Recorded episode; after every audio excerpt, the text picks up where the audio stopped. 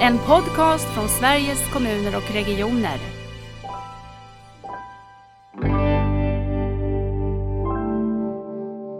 Men här i det här fallet så, så, så, så tror jag att den enskilt viktigaste frågan för mig i mitt jobb det är ju faktiskt omställning till närvård. kommuninvånaren, regioninvånaren, patienten, brukaren, att det är de vi är till för att, klä av oss de där stuprören och rollerna igen.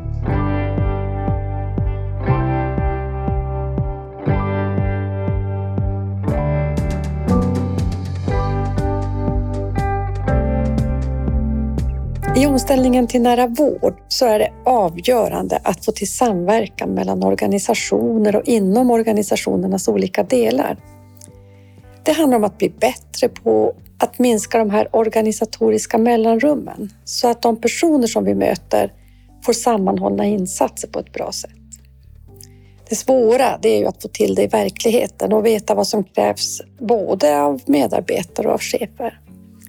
Som tur är vet dagens gäster i Nära vårdpodden en hel del om hur det här kan gå till.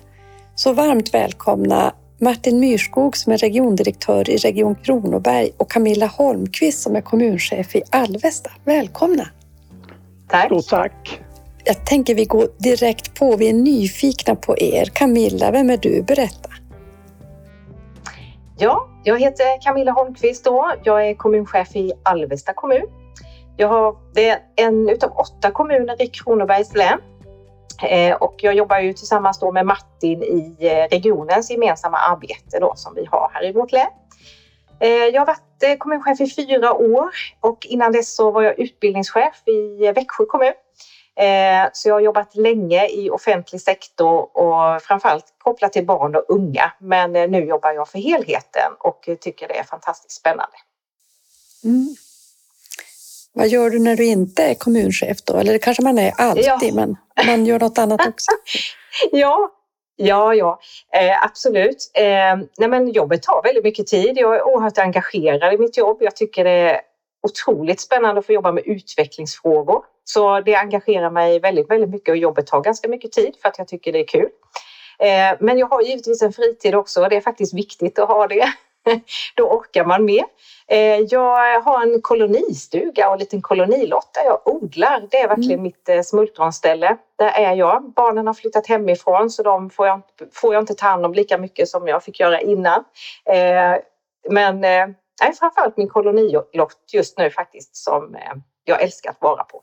Hur gör man med den på vintern? Är du där ändå eller?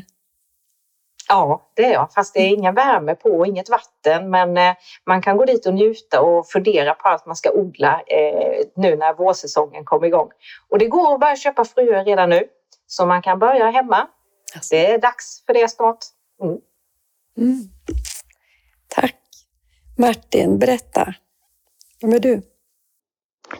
Ja, det är en bra fråga och jag vet inte om jag har det fulla svaret än. Jag är fortfarande under lärande och lär känna mig själv. Men i grunden så har jag förmånen att vara regiondirektör i Region Kronoberg och man får väl ändå säga att eh, jag, jag, jag fick guldklocka förra året, det vill säga att jag har varit i organisationen i 26 år.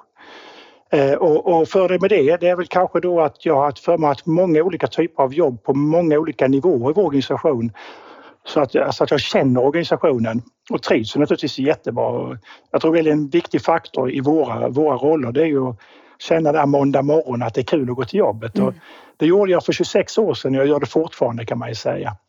Så att det, det är liksom det har varit fantastiskt kul. Jag måste också få säga den här chansen att jag tror både Camilla och jag känner väl att det är något alldeles specifikt att jobba i offentlig sektor därför att man pratar ju om den närande och tärande sektorn och sådana här begrepp som jag egentligen går lite lös, loss på för att jag, jag tycker skillnaden ligger ju faktiskt att vi gör ju verkligen skillnad i, i våra invånares vardag varje dag och det, det är ju fantastiskt ynnest att få faktiskt vara med och få arbeta i en sån organisation måste jag säga. Mm. Och det ger mig rätt mycket näring också. Jag kan inte låta bli att tänka på den här rapporten, jag vet inte om ni läste den? Eh, den är ju kanske tre, fyra år gammal nu som Myndigheten för vård och omsorgsanalys gjorde som riktar sig till verksamhetschefer i offentlig sektor. Och så hade de också intervjuat chefer från näringslivet och så sa de Ja, ni sitter på en guldgruva. Era uppdrag är verkligen att eh, det är angelägenhet i, i minsta detalj, men ni pratar så lite om det. I näringslivet försöker vi hitta på vad är nu vår, vårt riktiga varför vi ska göra det här. Men ni har det som mitt framför ögonen. Så jag tycker det stämmer väldigt väl med det du säger. Ja men precis så är det ju faktiskt. Alltså, och det, det, det, jag tycker det, det, liksom det, det gör någonting med oss som jobbar där också. Alltså, jag kan bara känna, det är inte ett jobb. Alltså det, det blir någonting mer faktiskt måste jag säga. Eh, man blir ju lätt motiverad så som du säger Camilla, det är lätt att lägga en liten stund mer därför, därför att man får tillbaka så mycket på mm. något sätt. Inte direkt alla gånger men indirekt får du det. Det handlar väl om att det är det här värdeskapandet. Mm. Man känner att man skapar värde för andra. Jag tror att det handlar väldigt mycket om det och det är ju finns ju forskning på det också, att då känner man ju en meningsfullhet och att man kan bidra till någonting som verkligen skapar mm. värde och nytta. Men också för sig själv faktiskt då. Så det är verkligen så som du beskriver det Martin. Det blir spännande att höra hur ni lyckas på något sätt använda det i ert ledarskap, men också hur, hur ni ger er själva näring genom det. Men jag måste ju fråga Martin ändå om du också har kolonilott eller? Nej, jag har inte det får jag väl erkänna. Jag får väl också erkänna att jag har skaffat en pandemihund. Mm.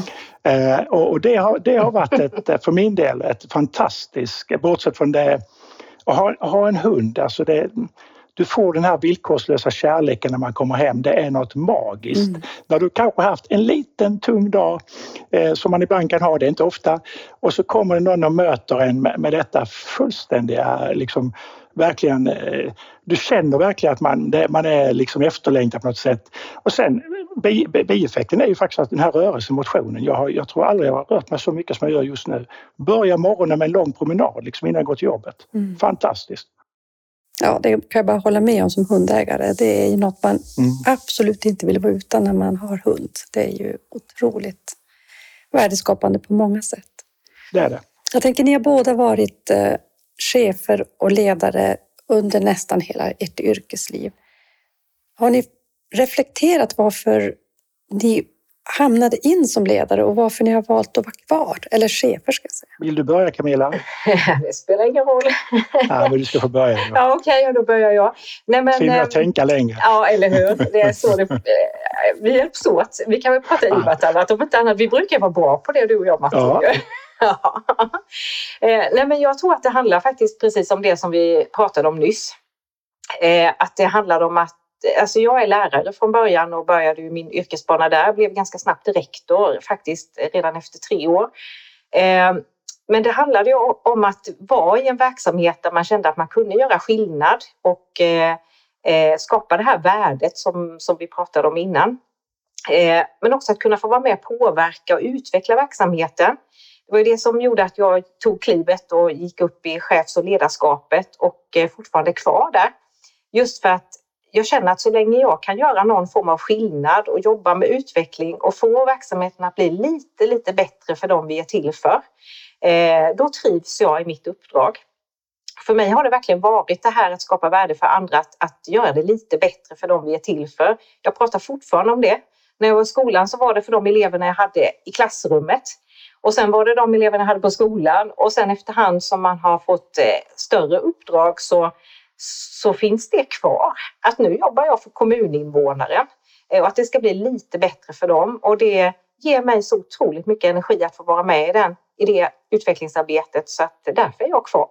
Och tycker att det är fantastiskt spännande och roligt fortfarande. Mm.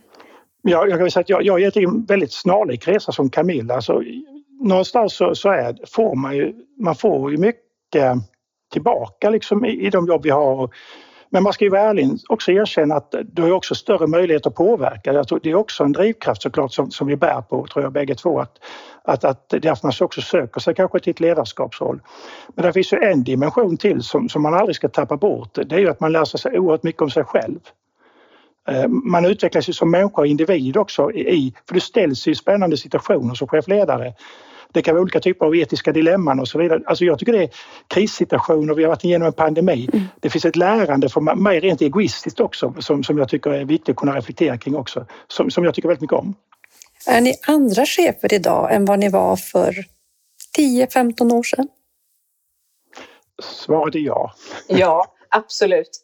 Men det är ju precis som du säger Martin, det beror ju på att Eh, det finns ju inget uppdrag idag där man kan tro att man kan allt innan och att det är det man omsätter i praktiken utan eh, vi måste ju ständigt lyssna och ta del av ny kunskap och lära oss. Ska vi kunna jobba med omställning för en framtid som ingen överhuvudtaget känner till hur den kommer vara så är det ju ett ständigt lärande eh, och det är ju det som som också är så spännande att vara en del av det och få lära sig nya saker hela tiden. Det är fantastiskt.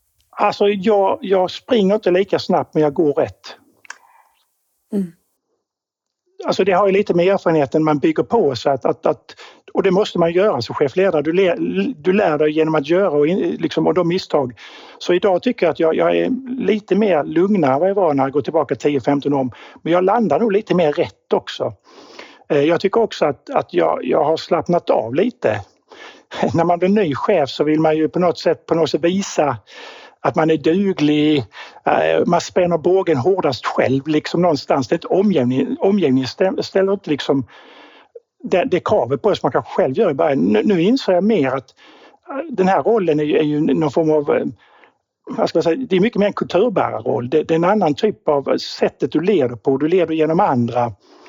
Eh, och att, att, att du kanske... De mjuka faktorerna för mig har blivit mycket viktigare än vad de var för 10-15 år sedan. Att det som egentligen, om man ska förflytta en organisation så är det människorna och det gör du inte genom att peka med hela handen utan de mjuka värdenas betydelse för att nå ett resultat. Det är sådana, sådana reflektioner man kan göra när man tittar tillbaka på mig själv nu. Mm. Det, nu är jag väldigt subjektiv i den beskrivningen, det är ju inte allas resa. Jag tänker på något som kommer tillbaka hela tiden tycker jag i, från min horisont och det uppdrag jag har, det är ju hur viktigt ledarskapet är för den här stora omställning vi är mitt inne i mot en mer nära vård, mot en mer samskapad och personcentrerad välfärd om man vill kalla det så. Vad är era relationer till, till den här omställningen? Jag kan börja då. Nej, men man kan säga att jag, jag, jag kan säga att jag är rätt besjälad av den av många egentligen skäl kan man säga. Det ena är att vi har jobbat med den här frågan ganska intensivt sedan 2017 vågar jag säga. I, min organisation tog vi fram en utvecklingsstrategi som hette Närmare Kronobergaren. Så, så, vi, har, vi har jobbat med den och allt eftersom så, så har också insikten att, att vi måste göra annorlunda blivit så tydlig för mig att om vi ska kunna bedriva en god och säker hälso och sjukvård och tandvård tillsammans med till exempel kommunerna. Och det är också en viktig lärdom, vi kan inte klara detta själva, men, men det är ju det här med, med att, att, att, att, att, att vi måste ha Alltså vi har, vi, måste, vi har ingen annan väg att vandra. Liksom. Det, det, och då, då, betyder det att om vi, det blir, jag måste engagera mitt ledarskap. Jag vet att jag betyder i min organisation. Det jag säger, det jag inte säger, det jag gör, det jag inte gör. Det är klart att det påverkar min organisation. Det vet jag om. Men här i det här fallet så, så, så, så tror jag att den enskilt viktigaste frågan för mig i mitt jobb det är ju faktiskt omställning till närvård. Alltså, för mig är det liksom det, det, som jag jobbar med i princip. Ja, jag vågar nästan säga varje dag på ett eller annat sätt i de, i de beslut vi tar, i de diskussioner vi för. Så den blir så levande på något sätt. Och det är så fantastiskt att tänka på det, hur var det före 2017? Hur tänkte vi då? Varför är den så viktig nu? Men det ska inte fördjupa oss idag. Men, men, men jag tror vi, jag, jag känner att det är så ohyggligt eh, Alltså tillbaka till det vi pratade om innan, det här är vårt sätt att kanske skapa ytterligare mervärde för våra invånare. Eh, som en annan dimension än vi hade tidigare. Plus att jag måste säga det också att eh, vi har ju en jätte, jag ska inte säga utmaning för det är fel ord, kompetenshöjningsfrågorna blir så viktiga framåt. Och jag är så lite radikal så jag säger att vi kommer inte kunna lösa dem. Jag tycker inte om när folk säger kompetensutmaning. Vi, vi, har ingen utmaning, vi kommer inte klara det. Och det betyder ju att vi behöver också mm. närma oss detta med nya arbetssätt, med en ny kultur. Eh, där vi måste involvera andra, medborgarna, invånarna, patienterna, brukarna på ett helt annat sätt än vi gjort tidigare. Vilket också är ett egenvärde i sig själv, för det är det de vill. Och nu ska jag lugna ner mig lite där kände jag och släppa in Camilla. Nej men det är så härligt att lyssna på dig också Martin. Nej, men jag, jag, jag känner precis som, som du. För mig, i mitt uppdrag som kommunchef, så, så står vi inför så många olika utmaningar. Men jag gillar omställningen god och nära vård för att det går att applicera på hela samhället. För jag kan ju ta det ännu ett steg vidare än vad Martin gör och det är ju att i kommunerna så ska vi ju jobba med att skapa livskraftiga miljöer för alla våra kommuninvånare eh, oavsett om du är ung eller gammal eller mittemellan oavsett om du är frisk eller sjuk eller vilka behov du har. Och där handlar det då att kan vi skapa en så god levnadsmiljö som möjligt i vår kommun eller i vårt län så, så kan vi kanske undvika att folk faktiskt eh, eh behöver vård eh, i den utsträckningen som vi har idag. Vi kan undvika psykisk ohälsa kanske i, i större utsträckning. Vi kan, eh, vi kan ge ett stöd som gör att man förebygger faktiskt eh, eh att människor söker vård. Om man tänker utifrån, för tänker vi vård så tänker vi när man åker till vårdcentralen eller sjukhuset eller bor på ett särskilt boende kanske. Men jag ser ju att vårt uppdrag verkligen handlar om att förebygga och främja eh, positiva livskraftiga miljöer eh, så att vi eh, hindrar egentligen eh, då kanske kompetensförsörjningen inte är ett problem, tänker jag heller, för då räcker vi till för de som verkligen behöver vår hjälp. Och det handlar väldigt mycket också om tidiga insatser. Eftersom jag har jobbat med barn och unga i större delen av mitt liv så ser jag ju att ju tidigare vi sätter in insatser och ger både familjer och barn och unga stöd så kan man ju undvika enormt mycket eh, faktiskt andra insatser från samhället som annars behövs. Eh, så förebyggande och främjande är ju mina två viktigaste ledord i arbetet med, med omställningen till god och nära vård och att jobba tillsammans eh, för att skapa det här. Och då är det ju inte bara vi som normalt sett jobbar med vårdområdet utan där behövs ju alla hjälpa till. Och tro, samhällsplanerare blir ju fantastiskt viktiga faktiskt i, i hela den här omställningen. Så så ser jag på det. Mm. Det tyckte jag var så starkt när ni har ju båda gått, eh, vi har ett högnivåprogram för ledarskapet och där var ni ju också först ut och eh, jag tyckte det var så härligt Camilla när du berättade att det var ju verkligen hela din ledningsgrupp med samhällsplanerare, med, med de som kanske inte traditionellt sett sitter med de här frågorna om man nu tar nära vård som begrepp. Varför var det viktigt? Ja, det var ju just för att eh, jag ville få alla att känna att man kan bidra i, i, i det här arbetet. Alla är viktiga kuggar för att skapa de här livskraftiga miljöerna. Då. Vi sitter ju just nu och jobbar med en ny översiktsplan för vår kommun har inte vi med omställningen i god och nära vård i det arbetet till exempel så kommer inte det bli tillräckligt bra för att möta de här behoven som eh, framtidens medborgare kommer ställa på oss i kommunerna då.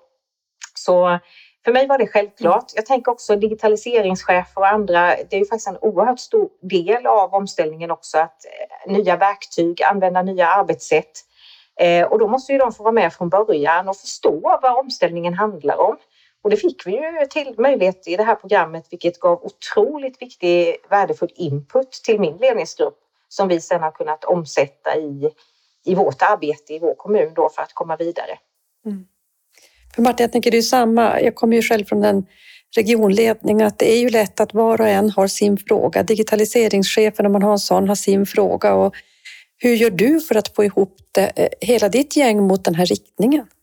Nej, men det är lite på Camillas tema, alltså det, det genomsyrar ju egentligen allt det vi gör. Att, till exempel vi tar IT tycker jag är intressant. Alltså vi, vi jobbar ju egentligen, vi har egentligen sedan 2018 haft väldigt mycket fokus på våra IT-satsningar, alltså styrt dem aktivt mot, det kan handla om tillgänglighet eller fri och tid hos medarbetare. Och vi, vi använder inte IT som ett eget begrepp utan vi kallar det för verksamhetsutveckling med hjälp av IT-stöd. För, för att det är viktigt att se digitaliseringen av IT bara så, som ett verktyg. Den verkliga förändringen det är ju själva arbetssättet och behoven. Så de, och det innebär också att vi, vi driver, då är ju frågan så här, vilket behov ska vi lösa? Och vilket stöd kan vi få? För historiskt tycker jag kanske mer att vi hade mer fokus på IT och så, så, skulle IT stå för lösningen. Vi vänder lite på kuttingen nu att vi ska bedriva verksamhetsutveckling med IT-stöd. Därför att det, det, är precis som Camilla säger, de behov vi ser det är de vi ska lösa och i vissa fall har, kan vi få fantastiskt IT-stöd för att göra det.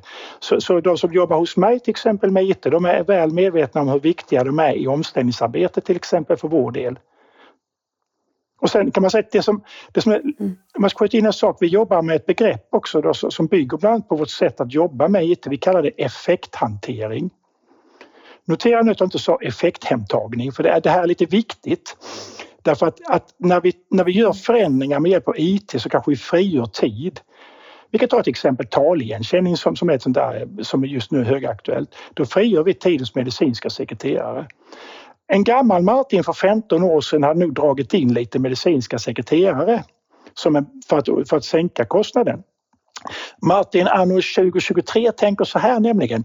Nej men vi är jättebra, då kan vi flytta administrativ, vårdadministrativ tid insatser från de som möter våra, våra patienter och på så sätt frigör tid så att de kan möta fler utan att de springer fortare. Och då blir ju de medicinska sekreterarna väldigt viktiga för oss i det arbetet med hjälp av IT-stöd. Så, så, det är lite, man tänker lite annorlunda nu än man kanske gjorde innan. Jag tänker också hur viktigt begrepp och ord är. Jag, jag tänker att det är ju ändå det sätt vi människor har att uttrycka det vi vill.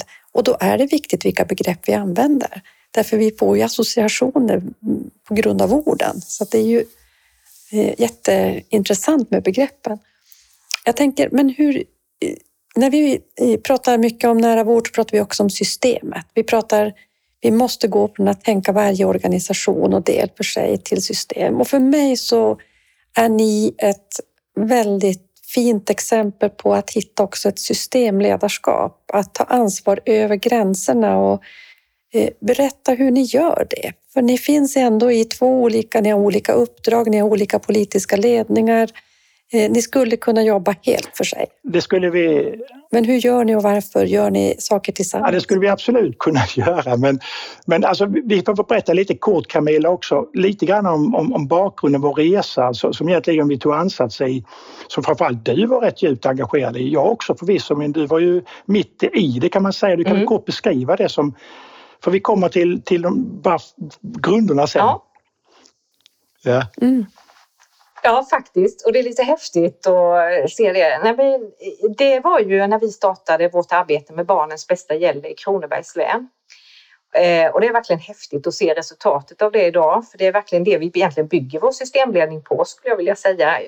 Det var där det började. Eh, det handlade om att vi var, då var jag utbildningschef i Växjö kommun på den tiden. Och då jobbade vi ju tillsammans med regionen givetvis i nätverk med andra utbildningschefer och eh, socialtjänst och så vidare. Och då eh, blev ett initiativ, kom det ett initiativ från regionen att vi skulle åka till eh, Skottland och ta del av Skottlandsmodellen som handlar just om att upptäcka behov hos barn och unga tidigt och sätta in insatser tidigt. Eh, och modellen i Skottland handlar ju också om att verkligen sam samordna insatserna. Alltså socialtjänst, eh, hälso och sjukvård, eh, skola, eh, förskola, att man eh, samordnade sig istället för att barn och unga och familjer skulle få möta väldigt många instanser på, på, i olika möten.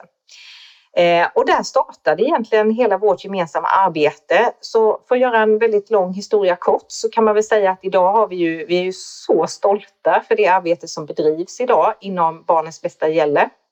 Det handlar om att vi har tagit fram ett system eh, som vi alla eh, kommuner i Kronobergs län jobbar tillsammans med regionen eh, och följer. Eh, vi utvecklar sedan våra olika modeller lokalt, för det måste ju passa i den lokala myllan och där kan det se lite olika ut i våra kommuner. Men själva grundsystemet är likt för oss alla som jobbar i Kronobergs län.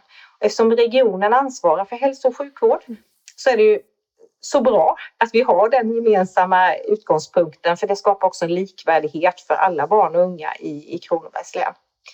Eh, och det är ju sen vi har byggt på den den modellen kan man säga Martin, så där kan väl du fylla på med hur vi jobbar med de andra delarna kopplat till god och nära vård? Alltså nästa steg, alltså den, den erfarenheten och kunskapen med oss från, från arbetet med, med Skottlandsmodellen som, som vi, vi byggde upp och det har vi byggt mycket av vårt samarbete och samarbete kring och idag har vi väldigt tydliga strukturer och nätverk, en organisation för att jobba med de här frågorna. Vi har byggt upp en, till exempel i regionen en programorganisation omställning till nära vård och vår programchef är ju den som sitter tillsammans med skolchefer och socialchefer idag och tittar på vad är det vi kan jobba tillsammans med och identifiera ett antal av de här utvecklingsområdena som vi då kan göra ihop. Sen är det viktigt att komma ihåg att i, i Kronoberg är vi lyckligt lottade, om jag får säga så, det är att vi har ett och samma journalsystem mellan kommun och region. Så vi har, vi har också goda förutsättningar för att kunna utveckla arbete i och kring som är kopplat till våra system. Så att, så att man kan säga att jag tror precis som Camilla sa, grunden var där. Vi byggde tilliten och, och vi byggde den här liksom Ja, men tillsammans kan vi faktiskt åstadkomma mer än var för sig och det har liksom präglat den här dimensionen och man kan väl säga det att eh, det som också är viktigt är ju att, att jag, det här med att, att vi, vi har, jag företräder en organisation och det gör Camilla också, att vi har hängt mm. av det där företrädarskapet. Därför att en kommuninvånare är också en mm. patient, är också en brukare. Så ur deras aspekt är det ganska irrelevant på ett sätt hur vi organiserar oss och hur vi arbetar. Det till och med varit lite kontraproduktivt när man tittar på, på utifrån invånaren, brukarens perspektiv, hur vi har delat upp våra verksamheter som nog rör sig emellan. Så när man hänger av sig det här liksom företrädarskapet och tittar med lite andra ögon vilket våra medarbetare och vi nu gör, då blir bilden mm. väldigt mycket annorlunda. Alltså du ser, du ser kanske snarare utifrån och in än inifrån och ut så att säga organisationsmässigt. Så att när, när Camilla och jag pratar så gör vi det sällan utifrån att eh, kommunchefen och regiondirektören pratar med varandra utan vi pratar med varandra som två personer som företräder någonting som kan skapa mervärde. Och det tror jag att vårt sätt präglar ju också vårt sätt, det präglar sig ner i vår organisation.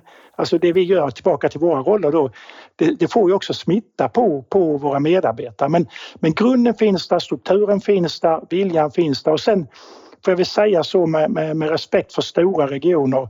Jag vill inte på något sätt eh, låta så men mm. vi är åtta mm. kommuner. Alltså vill vi förändra någonting mm. tillsammans så kan vi det. Det finns, det finns faktiskt en liten fördel, tycker jag i alla fall. Nu är jag ju subjektiv såklart som företrädare ett litet län men, men vi, har, vi mm. känner varandra personligen.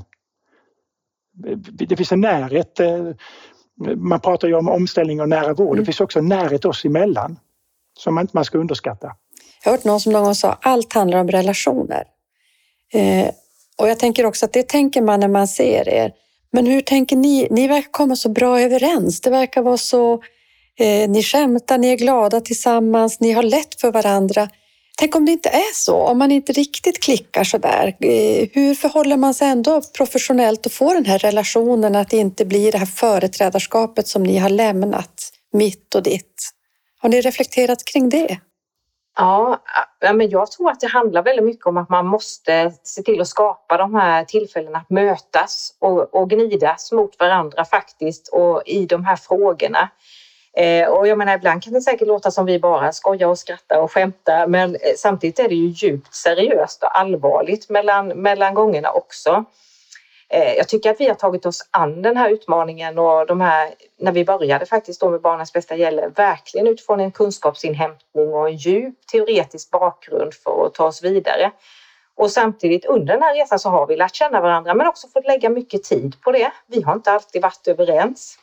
Och då pratar jag framförallt om vår grupp med kommundirektör, kommunchef och regiondirektör. Det är vi som verkligen möts och gnuggas mot varandra. Men samtidigt så får man ju inte vara rädd för de gångerna man inte är överens. Tvärtom är det ju då man kanske verkligen gräver i frågor, förtydliga eh, vad vi egentligen menar och skapa oss en ny för, gemensam förståelse som kan ta oss till nästa steg i omställningen. Eh, så det är väl, där har ju du rätt Martin att vi har en fördel att vi är lagom många. Alltså nio stycken är ju, det är ju nästan det bästa man kan vara i en utvecklingsorganisation eh, kopplat till personer för att driva en utveckling. Eh, mm. Och eh, det har absolut gett oss otroligt goda förutsättningar. Men det, det är inte alltid lätt, eh, Martin. Ibland hamnar vi i våra stuprör. Men då får vi ju hjälpas oh, ja. åt att ta oss tillbaka till grunduppdraget och det här med att alltid se eh, kommuninvånaren, regioninvånaren, patienten, brukaren, att det är de vi är till för och klä av oss de där stuprören och, och rollerna igen. Eh, men du har ju rätt Camilla, det, har, det, har ju, det, har ju, det är precis som du säger, vi ska inte måla liksom, någon alltför vacker bild. Liksom, för det, det, är, det är ju en resa man måste ta sig igenom just att bygga det här förtroendet och tilliten. Och vi, vi, vi skapar och vi, vi gnager ibland och så. Men jag, du är inne på det viktigaste, det är att vi pratar ja. om det vi måste prata mm. om och kunna på något sätt i det här läget, det är ju som när du skickar mejl till någon så, så, är det lätt att skriva lite för du känner inte personen men möter du människan så blir samtalet annorlunda. Så jag tror att nyckeln för vår del det är just att mötas. Mm. Och, och, det bygger också förståelse för att jag förstår i vilken kontext Camilla verkar och hon har förståelse för den kontext jag verkar i. Och har vi bara respekten för det så, så är det också lättare att gemensamt bygga den här kartan och kompassen. Mm. Liksom. Jag tror en sak till är, om jag bara får lägga till det också mm. som jag tror har varit jätteviktigt, att det kan ju bli så, jag menar vi är åtta kommuner, vi skulle ju kunna konkurrera och bara tänka liksom på mina kommungränser och mina kommuninvånare, men eh, den här ansatsen som är just kopplat till god och nära vård har ju verkligen, att det är så stark koppling till det regionala uppdraget. har ju gjort också att vi har blivit mycket mer eh, välvilligt inställda till varandra mellan kommunerna. Mm. Vi jobbar ju jag menar, vi har försöksverksamhet i vissa kommuner eh, och det jag menar Ljungby kommun har ju en försöksverksamhet ihop med regionen nu och då klappar jag ju bara händerna i Alvesta för då vet jag att jättebra, nu testar de, det är en testbädd. Den kan vi få ta del av sen när man har testat det. Vi i Alvesta gick in och sökte jättemycket EU-pengar nu kopplat till Barnens bästa gäller tillsammans med regionen och fick också väldigt mycket pengar för att vidareutveckla det. Det är ju någonting som vi kommer bjuda alla de andra kommunerna och regionen på den kunskapen och det arbetet vi kan göra nu. Och det är bara två exempel på att ge och ta. Och det är utan konkurrens. För vi kan ju inte hålla på och konkurrera om vi ska göra det bättre för våra invånare. Helt enkelt. Mm. Jag tänker att mycket handlar om, ni säger, ni lägger bort det här företrädarskapet. Eh, har ni förankring för det uppåt eller kan ni hamna i att nej, men du behöver värna vår ekonomi och våra kostnader. Många lyfter det här med att övervältra kostnader och att det är där som det på något sätt kör ihop sig. Där blir diket för stort. Hur hanterar ni det i förhållande till era uppdragsgivare som är politikerna? Jag, jag, kan inte känna idag att jag upplever det som ett jättebekymmer. Jag kan ta ett konkret exempel, det som Camilla nämnde där vi, vi jobbar tillsammans med Ljungby kommun som är tanken att vi ska kunna växla upp, precis som Camilla säger, till åtta kommuner så småningom. Där vi jobbar med det vi kallar informationsdriven vård. Som innebär att vi försöker, nu har vi ett, ett forskningsprojekt som innebär att vi ska koppla ihop våra system för att kunna jobba med, med eh, AI för att kunna jobba med prediktion och kunna göra detta. Det vi har sagt till varandra är att vi, vi pratar inte pengar nu utan vi gör jobbet och så ser vi resultatet. Eh, för det kommer att skapa ett mervärde för, för, för, för invånaren. Eh, för det här är, vi har särskilt gruppen plus 65 vi jobbar mot då. Mm. Det kan ju innebära till exempel att, att det blir mindre belastning på, vår, på sjukhusen, på sjukvården. Men det kan behövas kanske stöttning i termer av, av, av kompetens från, från regionen. Men, men om man tittar på det ekonomiskt, låt mig då anta att, att det skulle så att säga regionen inom skulle tjäna pengar på det här eller få lägre kostnader. Då har jag sagt till, till kommunchefen där, ja men det, då löser vi det. Mm. Därför att effekt, den samlade effekten region kommun blir positiv. Mm. Det är inte så att det finns, ska finnas vinnare och förlorare utan här, här blir det bara vinnare. För att övervältra kostnader handlar om att någon annan ska ta en kostnad.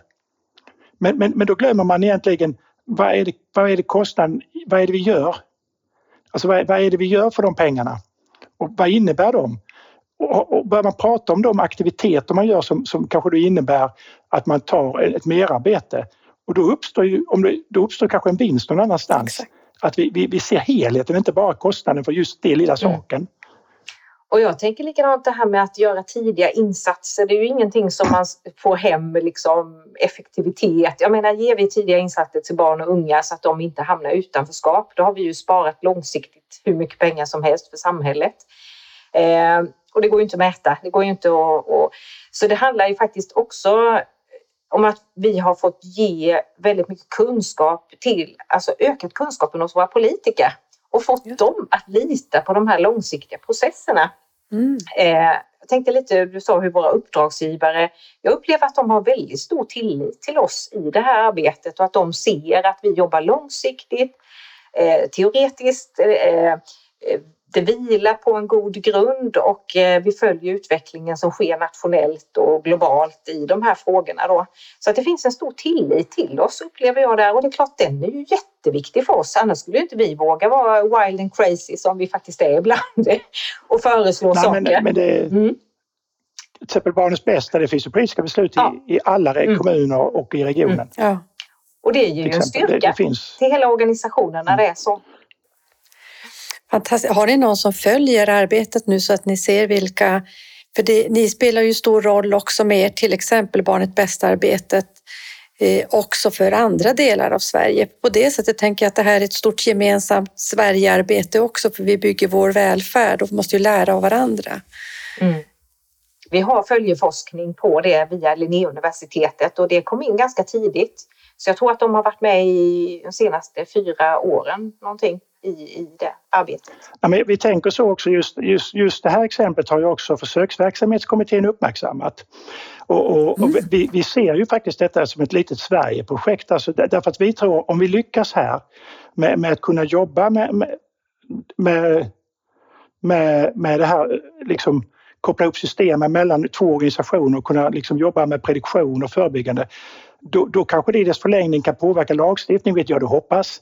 Eh, och, och, då blir det ju en, en, en effekt för hela Sverige. För jag, jag, tror vi måste komma förbi lite de här, man säger, en del lagstiftningsspärrar också om, om Camilla och jag ska lyckas fullt ut. Mm. Mm. Har du något exempel som ni vill skicka med kring eh, vad ni ser som eh, lagstiftningshinder idag? Ja, men jag, det som vi gör just nu är till exempel att vi ska koppla, vi ska koppla patient mot brukare. Eh, och koppla ihop liksom det som händer hos oss och det som händer i kommunen för att till exempel kunna komma in i ett förebyggande. Och nu, nu har vi gruppen 65 men det skulle kunna lika gärna vara eh, man säger, unga människor. Eh, att, att kunna få den, idag får vi inte göra den, den övningen, vi får inte koppla ihop det. Ja. Och, och det har med mm. integritetsfrågor och annat att göra men jag tycker mm. det är väl värt att titta på för att jag tror inte invånarna skulle bli särskilt upprörda över att vi kan jobba tillsammans för det de rör ju sig i de här miljöerna. Det är ungefär som mellan medicinkliniken och vårdcentralen. Alltså om man tänker kommunen på samma sätt så, så är det, ju, det är liksom så man behöver tänka. Då skulle vi kunna jobba med, med mycket mer proaktivt, det som Camilla säger, att kunna jobba förebyggande på ett helt annat sätt än vad vi gör idag. Mm. Mm.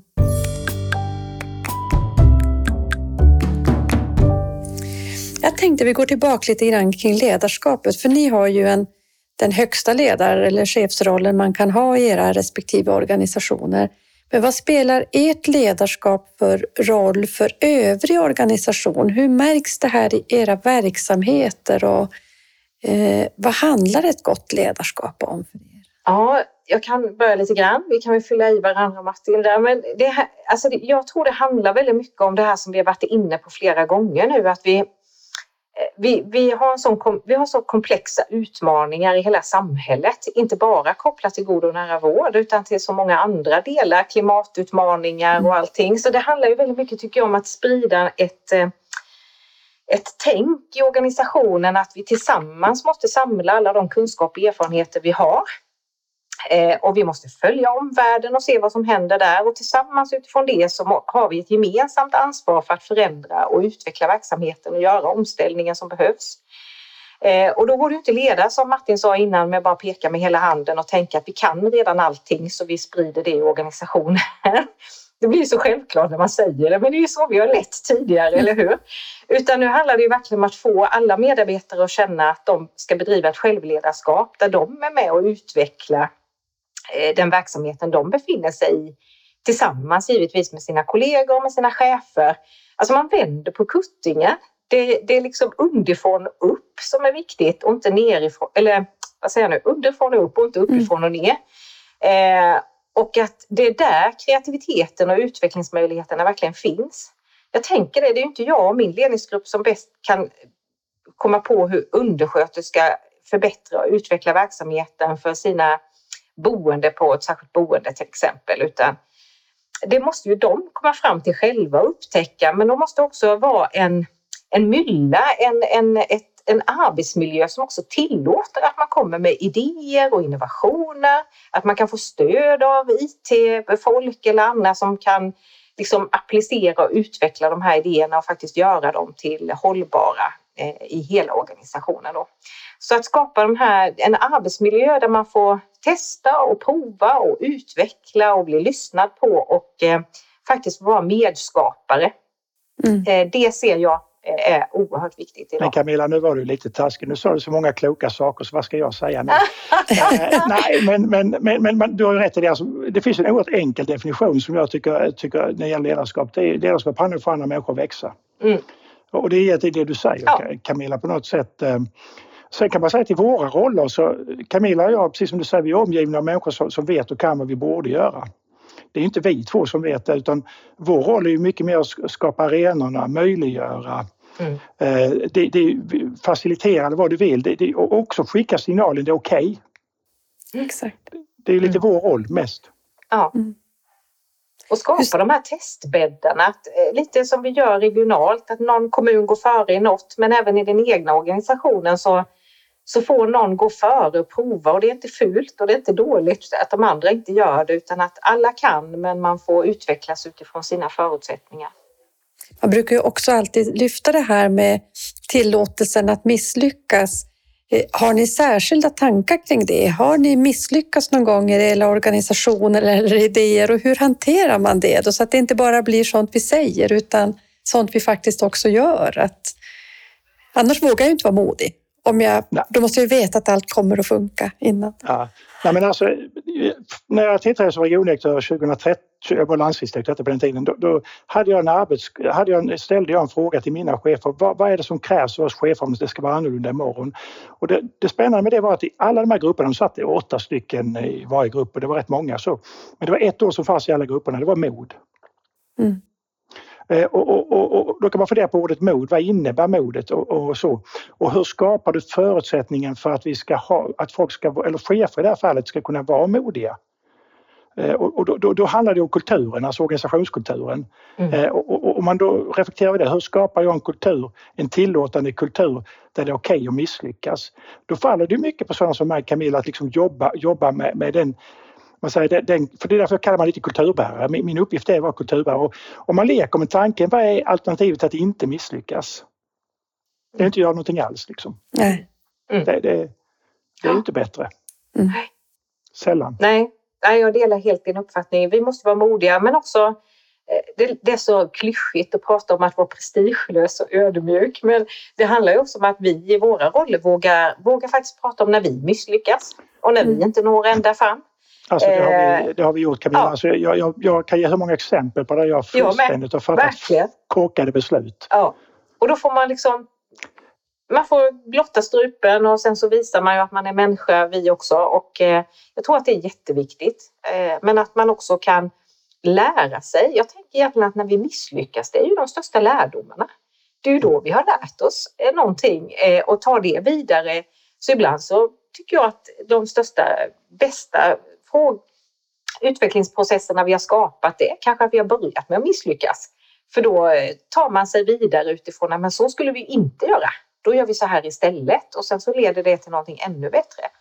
Eh, så det här med misslyckas kan ju vara fantastiskt bra, tänker jag. Mm.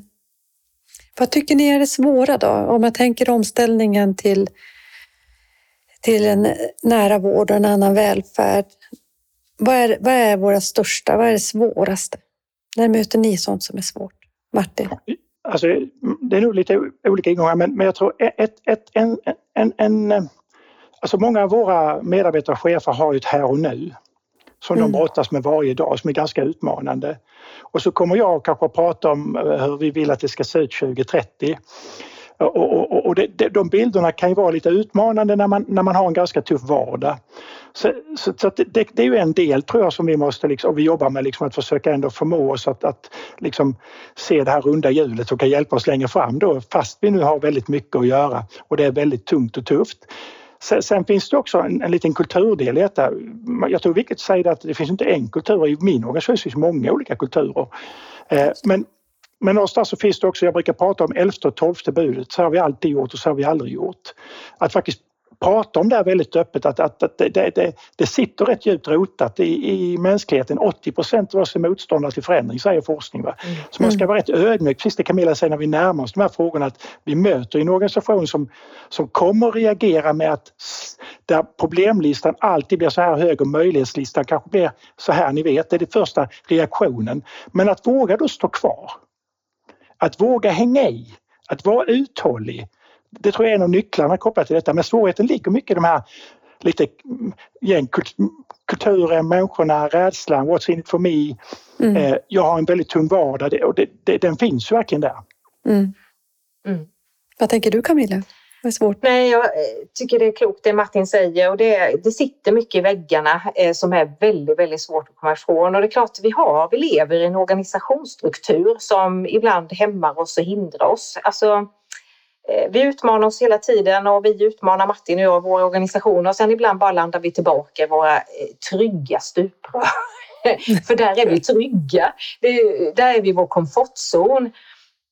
Och ibland får vi kanske vara där en liten stund, men det gäller att inte fastna där igen då, utan hela tiden ta sig tillbaka. Och där tycker jag att Martins och min roll är oerhört viktig, att hela tiden då, nej men nu har vi fått vara här lite bekväma en stund, nu måste vi nu måste vi ut och, och pröva våra vingar igen och vad vi kan skapa tillsammans istället för i vår linjära organisation. Då.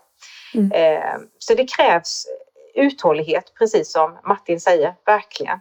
Mm. Sen tycker jag att en av de stora svårigheterna är det här att vi också är så präglade av en kultur där man tänker att chefer och ledare alltid vet bäst. Eh, att man kommer från sin utbildning eh, och då kan man. Jag menar, jag utbildade mig till lärare för snart 30 år sedan och på något sätt så de som tror att att det gäller idag utifrån att jag kan bestämma hur den verksamheten ska se ut så är det ju inte. Utan hela tiden leva med sin omvärld.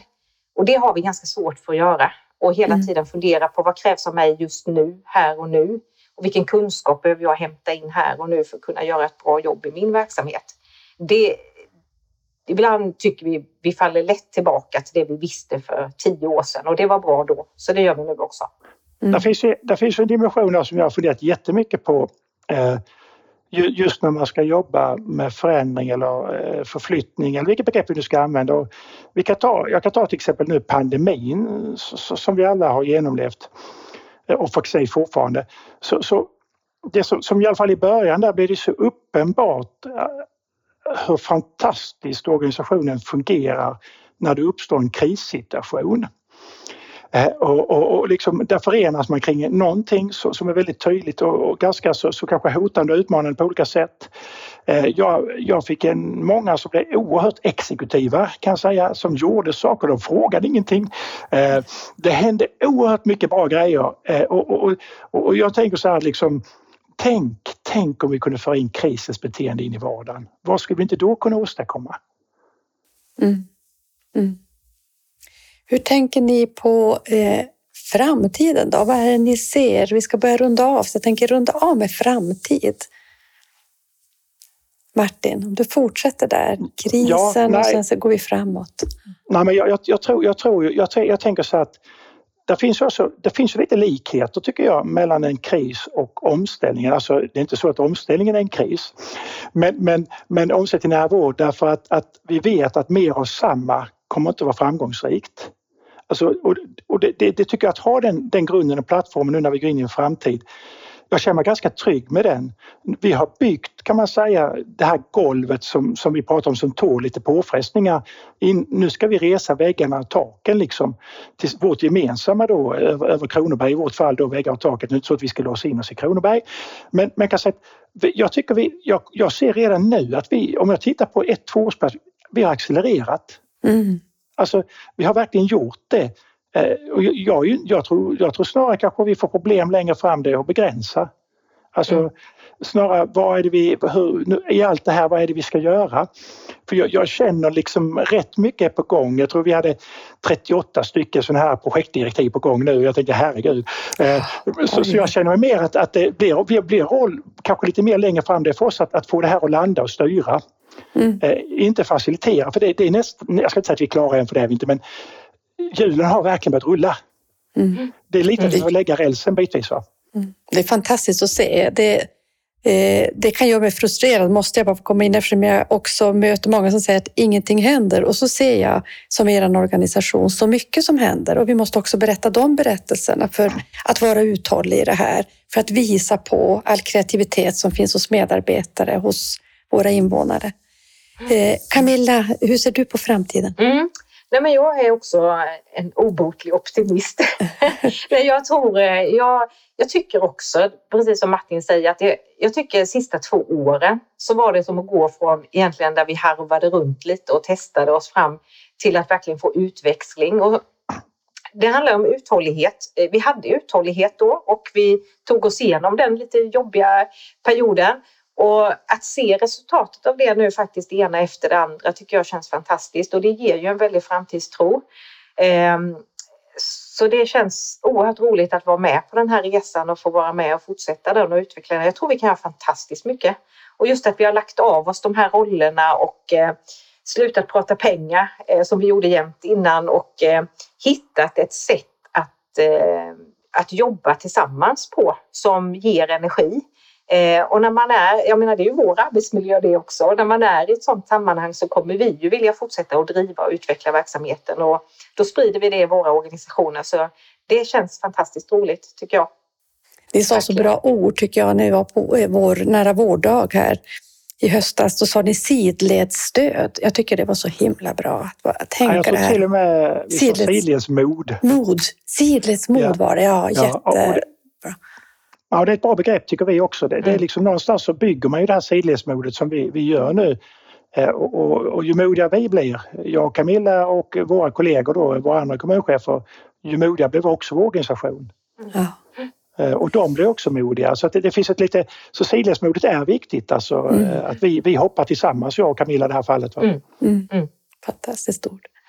Jag tänker vi avslutar med vad nära är för er. Camilla, vad är nära för dig?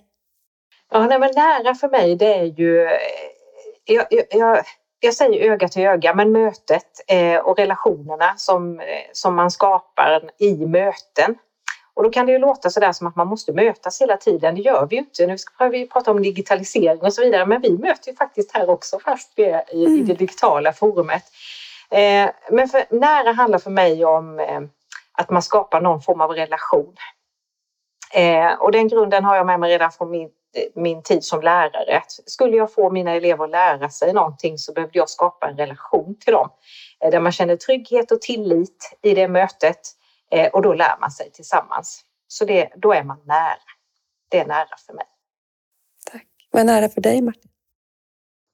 Ja, det, det, jag tycker det är ett svårt begrepp att bara sätta så här en etikett på. För, att, för lite som du är inne på Camilla, jag, jag tänker att nära, det, det, det, det är, för första måste man, är, är det ju en upplevelse hos någon, vad det är nära. Så, eh, och det är viktigt för oss att, att, att fundera på vad, vad är nära för våra invånare. Men, men för mig är det så här att nära kan vara så många olika saker. Det, det kan vara precis som, som Camilla, alltså det fysiska, det, det, det, det är vår kontakt. Men det är också där, det finns ett annat begrepp som jag, jag tycker är viktigt när man tänker på nära, den där grundtryggheten.